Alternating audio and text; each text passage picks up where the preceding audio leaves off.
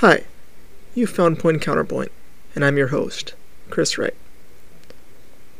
Okay, so some quick housekeeping. I'm going to be reading from an essay. It's beautifully written, profound, written by Arthur Koestler called The Nightmare That Is a Reality. From January 9th, 1944, in the New York Times. New York Times Magazine. And I want you to keep in mind as you're listening to this the context of when it was written. 1944, that's during World War II, during the Holocaust. Keep that in mind. And many of the themes that will be presented are very relevant today. What you will hear in a variety of ways. It touches on a number of topics, and most, if not all of them, are have not aged, really. They're just as relevant. In fact, some of these, I would argue, are even more relevant. And you'll see which parts those are. And so this takes place during a terrible war with terrible atrocities.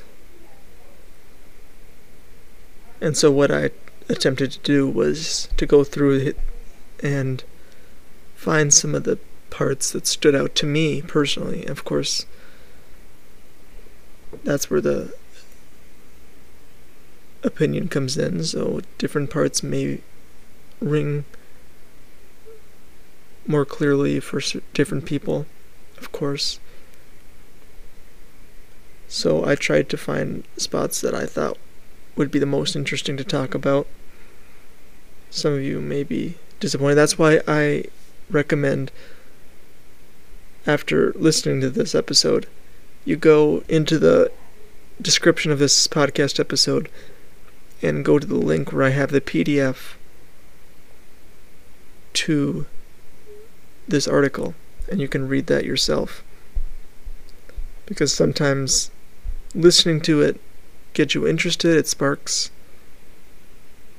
that drive to learn more about it, but sometimes it's that act of seeing it visually with your eyes that really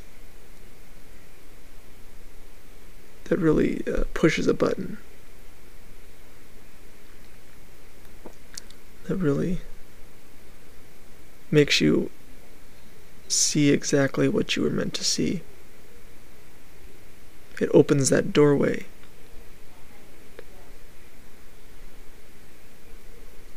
That's one thing I want to do. Is to be able to go from your regular plane of existence and find that portal to another after listening this essay. So, without further ado, I present to you the nightmare that is a reality.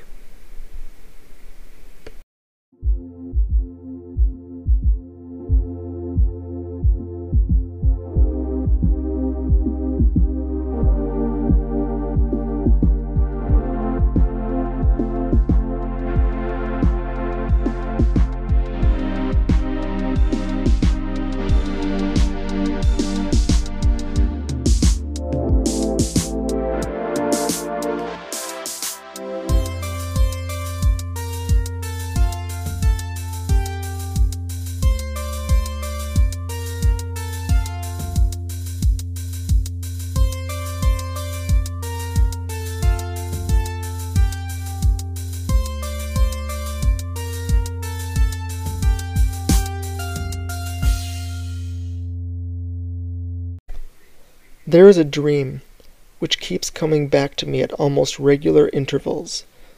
It is dark, and I am being murdered in some kind of thicket or brushwood. There is a busy road at no more than ten yards distance. I scream for help, but nobody hears me. The crowd walks past, laughing and chatting. I know that a great many people share with individual variations the same type of dream.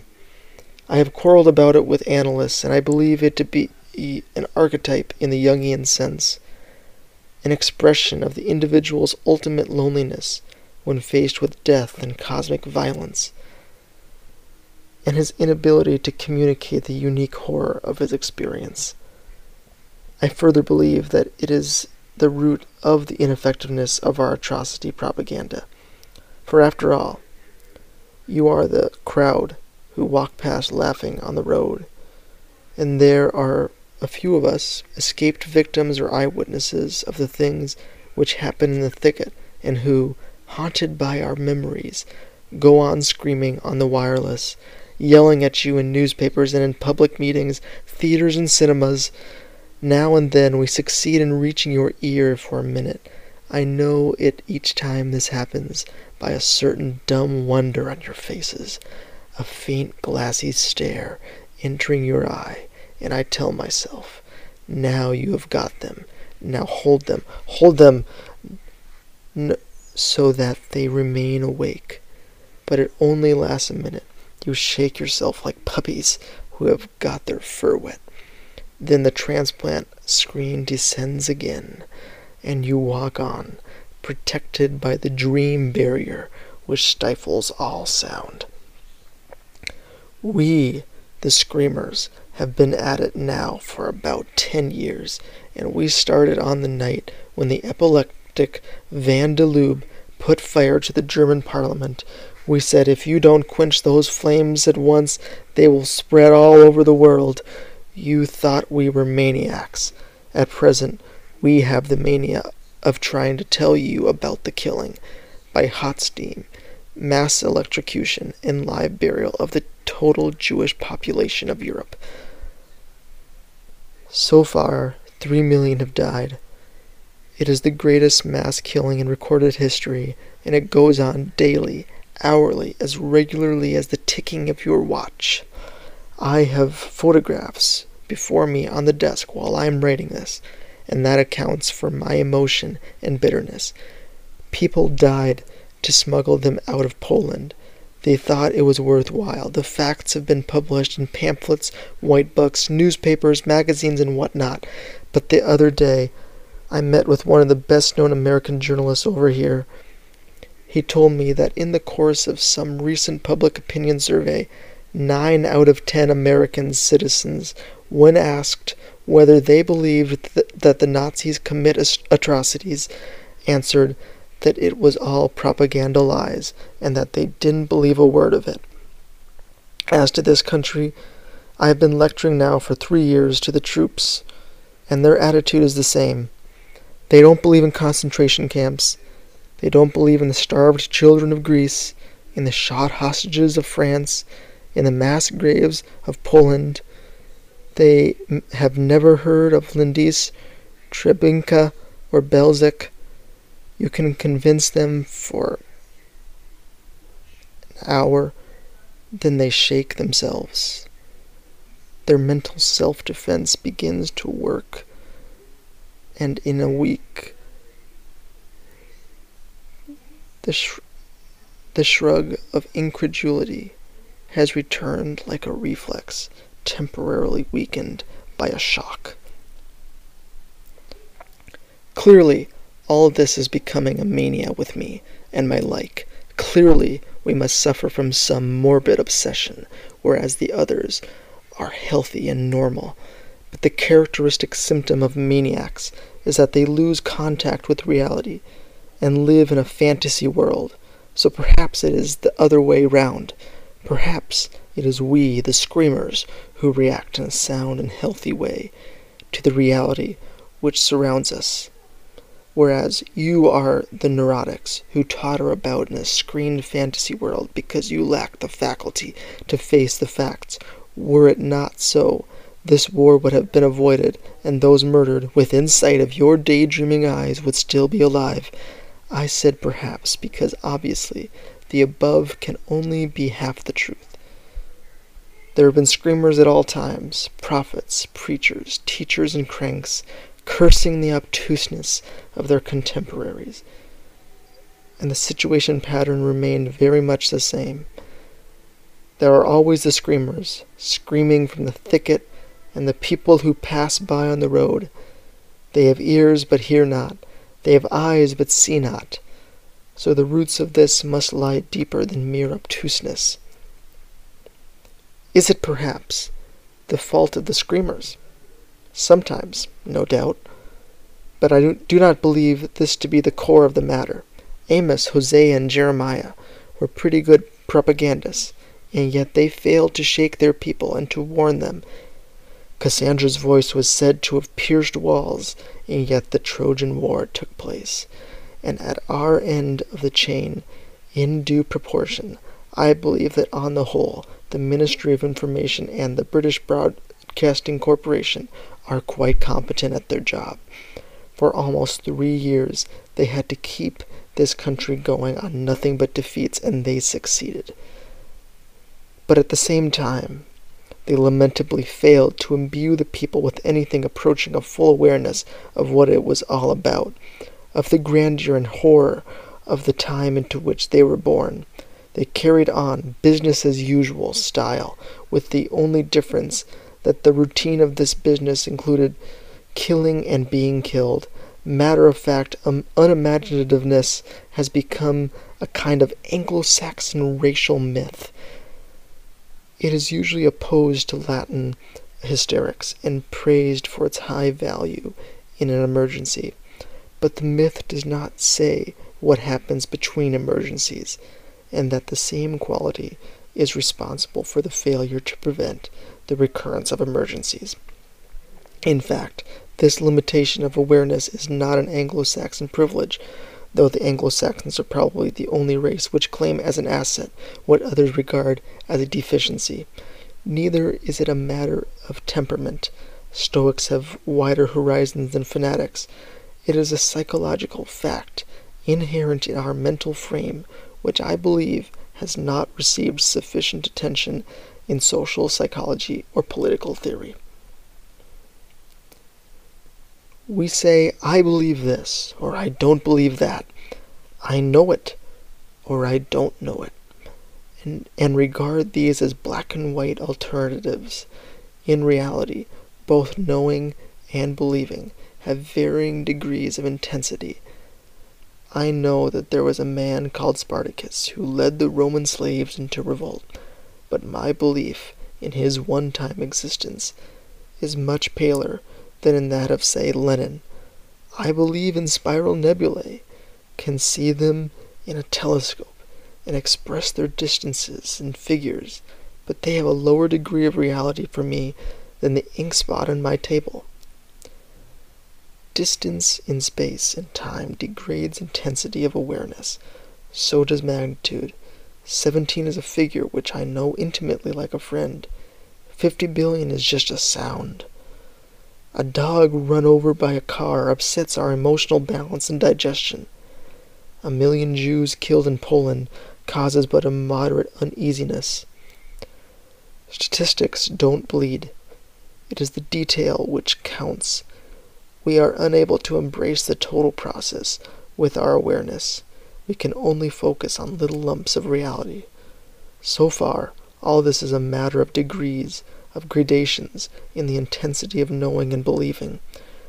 But when we pass the realm of the finite and are fated with words like eternity in time, infinity of space, that is, when we approach the sphere of the Absolute, our reaction ceases to be a matter of degrees and becomes different in quality. Faced with the absolute, understanding breaks down, and our knowing and believing is lip service. Death, for instance, belongs to the category of the absolute, and our belief in it is merely a lip service belief. I know that, the average statistical age being about 65, I may reasonably expect to live no more than another 27 years. But if I knew for certain that I should die on November 30th, 1970, at 5 a.m., I would be poisoned by this knowledge, count and recount the remaining days and hours, grudge myself every wasted minute. In other words, develop a neurosis. This has nothing to do with hopes to live longer than the average. If the date were fixed 10 years later, the neurosis forming process would remain the same. Thus, we all live in a state of split consciousness. There's a tragic plane and a trivial plane, which are mutually incompatible. Usually, we move on the trivial plane, blind and deaf to absolute realities, occasionally in moments of elation or at the death of a relative, or when we fall in love, we find ourselves transferred to the absolute plane with its uncommon sense, cosmic perspective, but only for a short time. Back on the trivial plane, the realities of the other plane appear as overstrung nerves, adolescent effusions, or as romantic nonsense. And vice versa. During our short visits on the absolute plane, our normal routine appears as shallow, revoltingly frivolous, and we seem to suffocate under our inability to communicate the overwhelming experience of the other reality. Thus, our minds are split into two different kinds of experienced knowledge. Their climate and language are as different as church Latin from business slang. These limitations of awareness account for the limitations of enlightenment by propaganda. People go to cinemas, they see films of Nazi tortures, of mass shootings, of underground conspiracy and self sacrifice. They sigh, they shake their heads, some have a good cry, but they do not connect with the realities of their normal plane of existence. It is romance, it is art, it is those higher things. It is church Latin. It does not click with reality. We live in a society of the Jekyll and Hyde pattern, magnified into gigantic proportions. This was, however, not always the case to the same extent.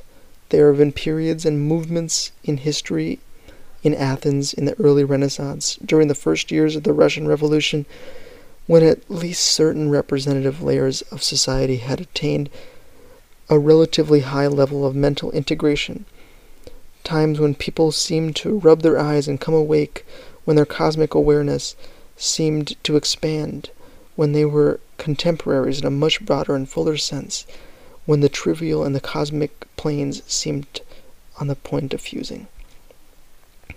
And there have been periods of disintegration and disassociation, but never before, not even during the spectacular decay of Rome and Byzantium, was split thinking so palpably evident, such a uniform mass disease did human psychology reach such a height of phoniness.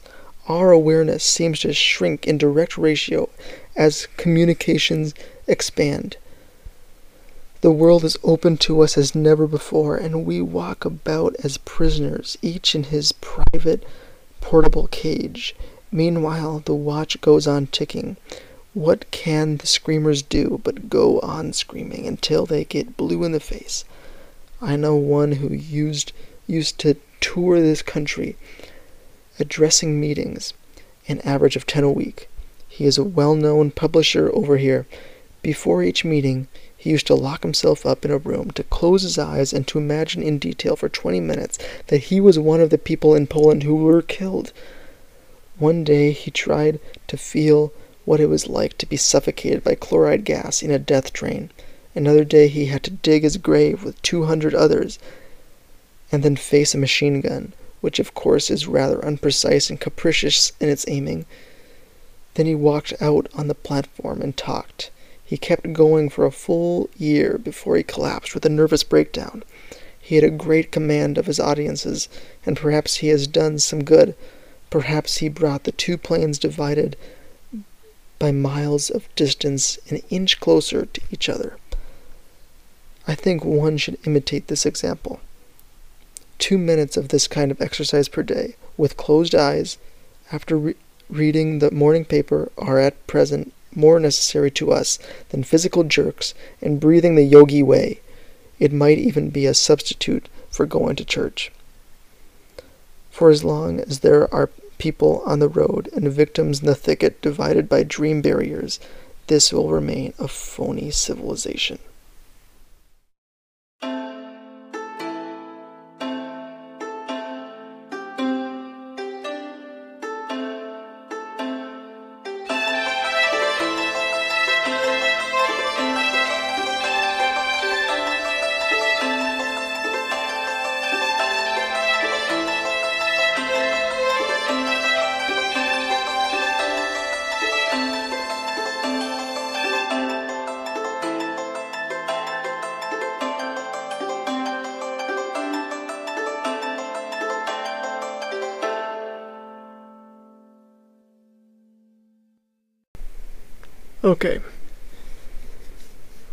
What an essay. What a beautiful piece of work. I think the first thing I want to talk about in this writing is the part, probably the most shocking part, really, is when it's said that uh, in a poll, nine out of ten Americans didn't believe that the Nazis were committing atrocities. Now remember, this is during World War II, while the Holocaust is still going on. And this brings up an interesting question. Why is it that Americans weren't believing this? We had a common enemy, which was Germany. It seems like it seems like it'd be common sense to want to believe horrible things about the enemy. It certainly happened at every part of history. And yet, this isn't the case. You ask them if they believe that it's happening, and they say it's just all propaganda lies. Propaganda by Now, it's true that World War II did have did have anti-war activists, as there are for every war, especially World War One and Vietnam. In World War II, I'm I'm certain had less. So possibly some of these people may have been those that believed that these ideas were spread to further the Allied cause.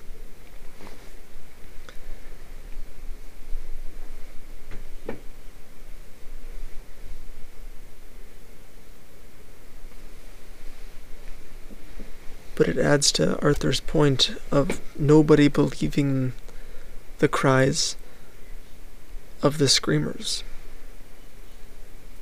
They're all they're all living in their n- normal plane of existence.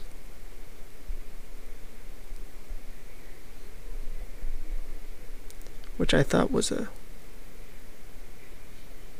just a just such an insightful way to put it.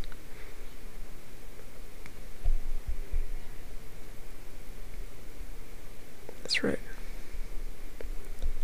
The tragic plane and the trivial plane.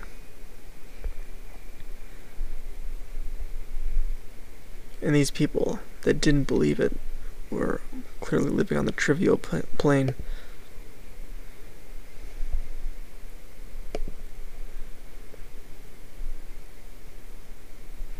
At times, I know I'm just rehashing what he said in the essay, but at times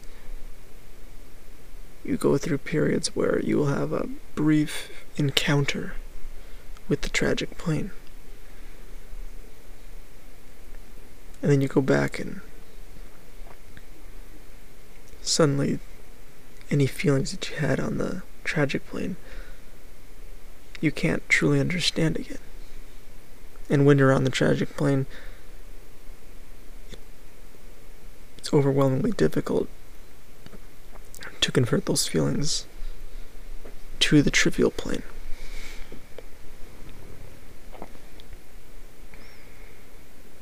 Another point that I wanted to mention was when he talked about many people dying to get certain photos out out of Germany and Poland. And it reminded me of a story, and this is an example of a man that you've never heard of, I'm sure. His name was Witold Pilecki. And I'll just give you a little information about him. Uh, Witold Pilecki, and if you want to look him up yourself, it's W I T O L D P I L E C K I. He was a Polish cavalry officer, intelligence agent, and resistance leader. He served as a cavalry officer in the Polish army in the Polish Soviet War and World War II. Pilecki was also a co founder of the secret Polish Army Resistance Group and later a member of the Home Army. And one thing he did was during the Holocaust, he pretended to be a Jewish man and went into one of the concentration camps to document what happened. And then he ma- he managed to sneak out. He had a he and some others had a plan to escape and get information out. Unfortunately for him, he died three years after the war ended in 1948 uh, under Soviet rule in a Soviet prison camp.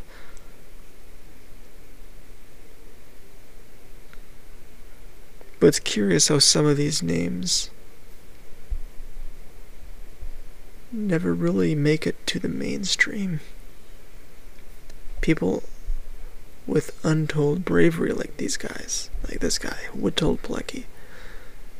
But for whatever reason, history forgot him.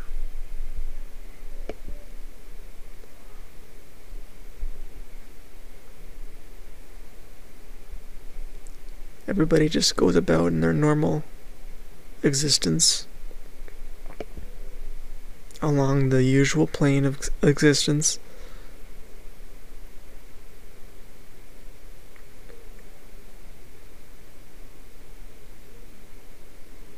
But one thing that I really liked that he wrote was a way to try to escape.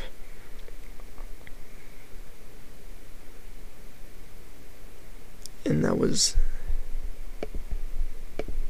the little exercise that he recommended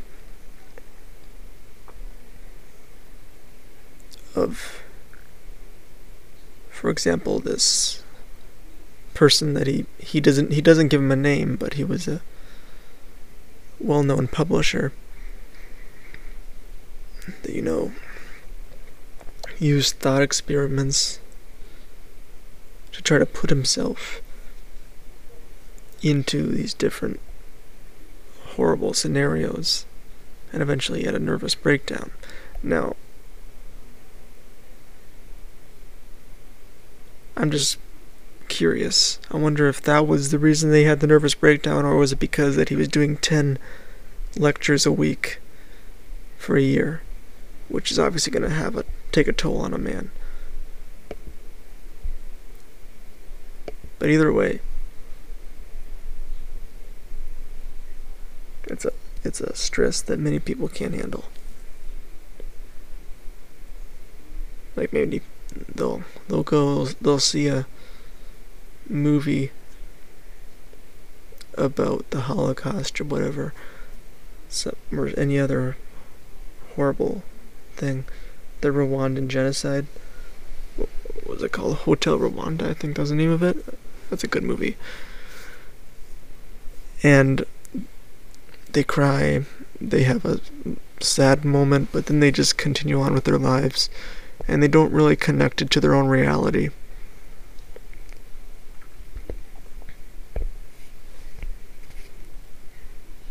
Just like how he said that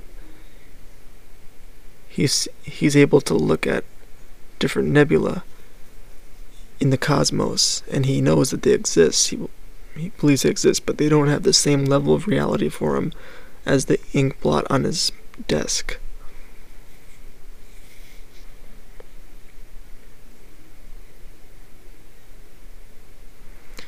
No, and uh, an interesting thing I wanted to bring up was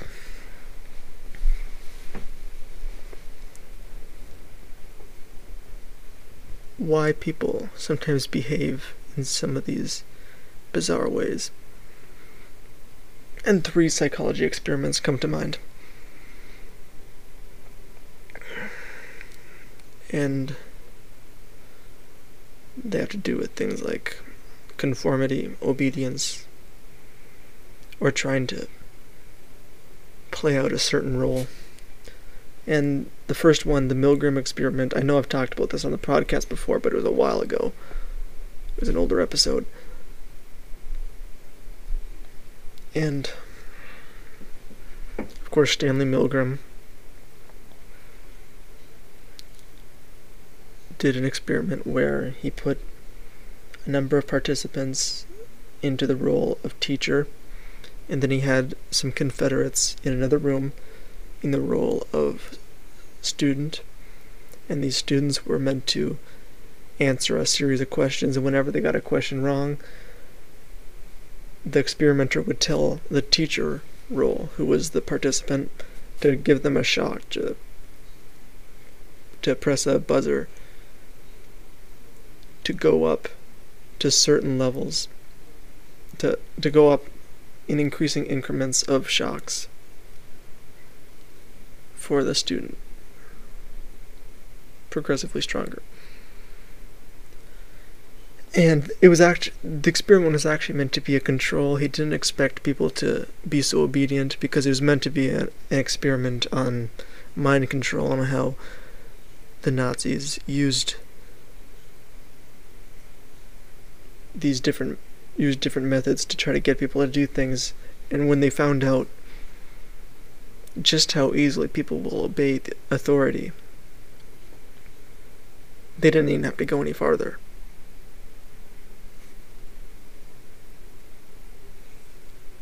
and sometimes they would tell them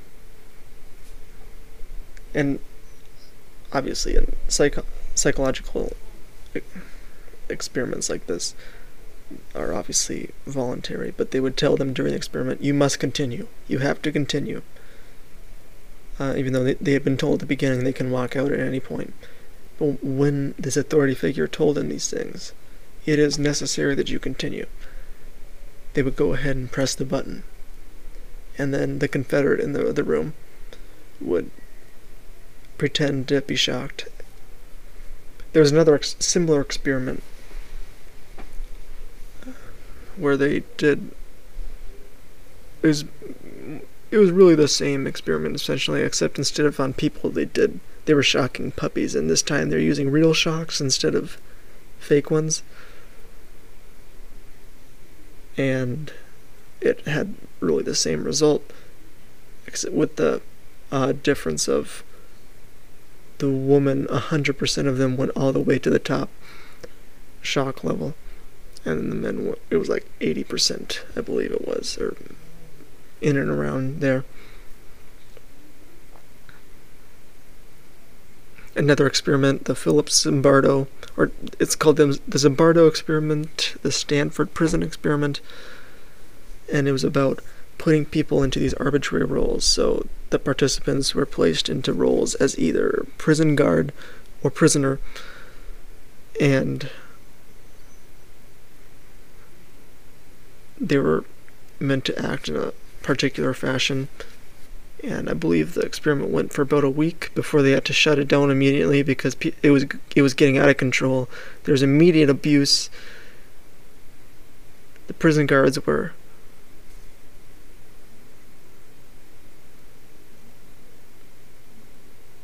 committing abuses against these prisoners. Or they were meant to be prisoners, I should say.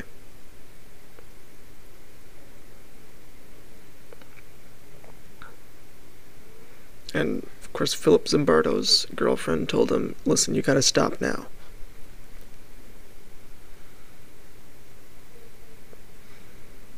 The other experiment was the Asch conformity experiment, uh, where a number of people, there was one participant and a number of Confederates surrounding them, and they were supposed to look at a number of lines and say whether the line, the one of the lines was the same or a different length than the others. And the Confederates would all say the wrong answer, ob- the obviously wrong answer, and the participant would go ahead, and even though they knew that he was wrong, th- they would still say the wrong answer in order to conform with the group.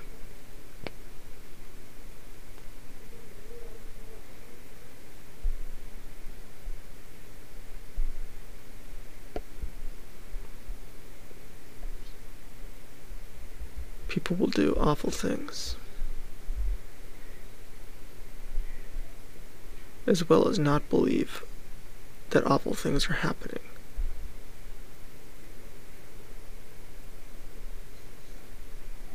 For example, this goes back to a subject that I talked about a couple episodes ago. I talked about the Uyghur Muslims in China. This is an example of something that we know is happening, but yet it's on the wrong plane of existence for us. And so it doesn't connect. And what we need is we need to do something that brings these two planes of existence somewhat closer together. Close enough so that we can do something because we know it's wrong. We know that it's immoral to put people into literal concentration camps. But why do we do it? Why?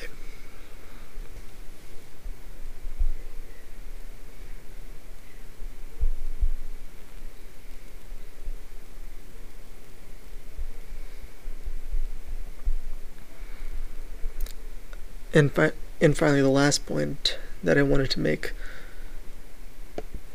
was that was something that I found very possibly the most relevant. I shouldn't say most relevant, but definitely among the most relevant points in the entire piece. And it's when he talks about all of us living in our own little bubble. Like we are more connected than ever before, and yet we're more disconnected than ever before. How is this even possible? And I'd like to read that line. The world is open to us as never before, and we walk about as prisoners, each in his private portable cage. Meanwhile, the watch goes on ticking. What can the screamers do but go on screaming until they get blue in the face?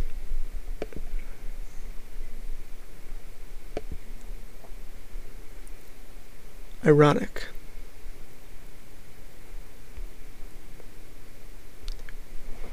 In each of our pockets, we have a box. Small, simple box, seemingly that changes our lives in the most profound of ways. It's something that we're really not ready for.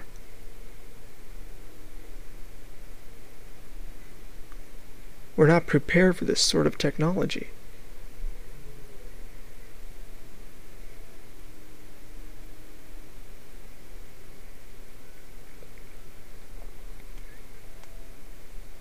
Each. And I can't get over that line in his own private portable cage. And that's really what a phone is. It's like you're just walking along, you got your headphones in, you're listening to music, you're listening to a podcast, whatever you don't care what's going on there. You, you maybe scroll through Instagram, and even though Instagram connects you with the world, you're simply taking in some of the information, pulling it into yourself, and then you retreat back into your bubble.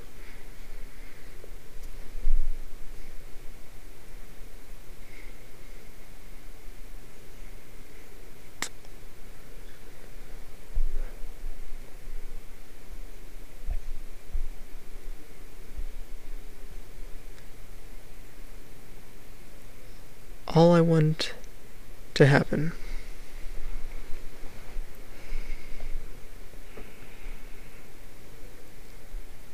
is that, to quote him, for as long as there are people on the road and victims in the thicket divided by dream barriers, this will remain a phony civilization.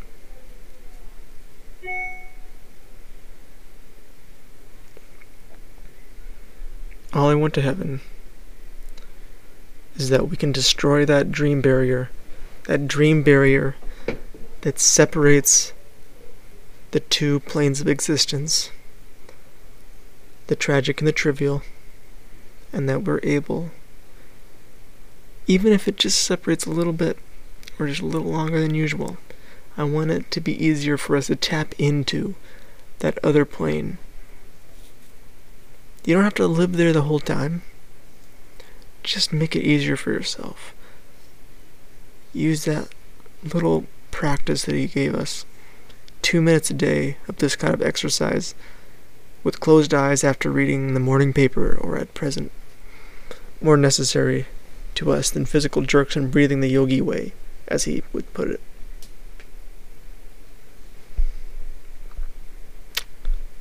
Alright, peace, guys. Namaste. And just to finish us out, I'm gonna just give you the song Buzzer by Dar Williams which is about the Milgram experiment.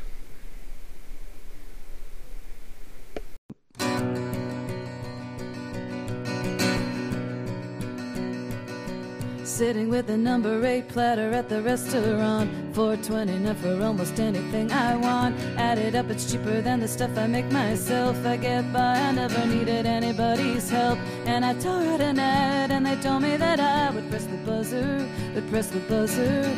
At the graduate lab, they were doing some tests. I pressed the buzzer, I pressed the buzzer. Ride circle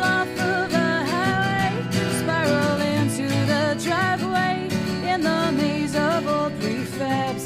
They'll be waiting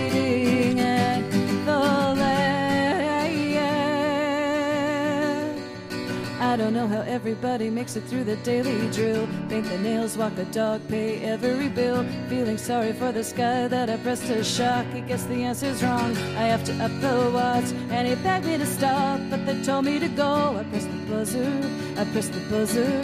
So get out of my head, just give me my line. I pressed the buzzer, I pressed the buzzer. Ride the circle off of the highway, spiral into the driveway. In the maze of old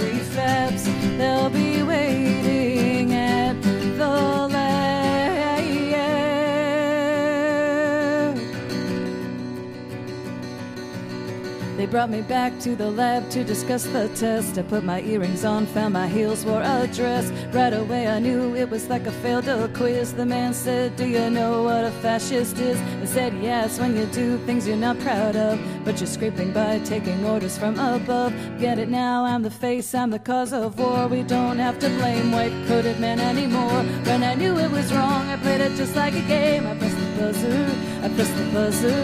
Here's your 70 bucks, now everything's changed. I press the buzzer, I press the buzzer. But tell me, where are your stocks? Would you do this again? I press the buzzer.